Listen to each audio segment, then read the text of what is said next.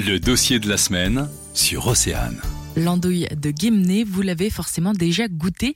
On la trouve partout en France. On en parle aujourd'hui avec le maître en la matière, Benoît Rivalan, de la maison de l'andouille à Guémené-sur-Scorff. Pour moi, c'est une andouille qui a été, alors, avec des qui a été faite avec des chaudins enfilés les uns sur les autres, qui a été réellement fumée avec un vrai feu, pas de la sciure, pas de la peinture, euh, donc un vrai feu, et qui a un âge minimum qui sèche au minimum euh, deux à trois semaines. Sinon, euh, on passe sur autre chose.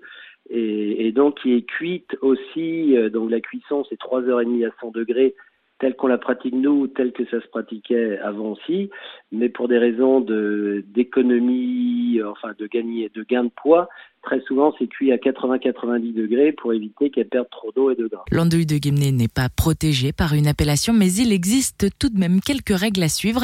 Finalement, c'est quoi la différence entre une andouille de Vire et de Guémené? Pour moi, c'est comme le vin, euh, c'est comme si vous me demandiez la différence entre euh, du Bourgogne et du Bordeaux. Chaque producteur a sa manière de faire les choses. Donc à Vire et à, à Guémené, euh, moi j'ai deux copains à Vire, entre autres, qui sont Gilles Asselot et Jean-Paul Le Souef. On a échangé des andouilles pour les faire fumer chez les uns et les autres. Et on s'est aperçu que le goût, la signature de chacun n'a rien à voir avec la fabrication, l'assemblage du départ, mais en fait, c'est le fumage, séchage et cuisson qui fait toute la différence. Pour terminer, Benoît Rivalan nous livre sa manière préférée de déguster de l'andouille. À l'apéritif, en tranche fine, avec rien du tout. Et autrement, euh, j'adore la manger chaude. Et la meilleure façon, personnellement, pour moi, de la consommer, c'est de faire chauffer une poêle. Vous mettez un petit peu de beurre au fond de la poêle, un oignon coupé en tranches au fond, et vous rajoutez des tranches d'un centimètre d'andouille par-dessus. Vous couvrez avec euh, le, couvercle et vous laissez aller 20-30 minutes pour que l'andouille se réchauffe tout doucement et que l'oignon caramélise. Et ça, avec une purée de pommes de terre,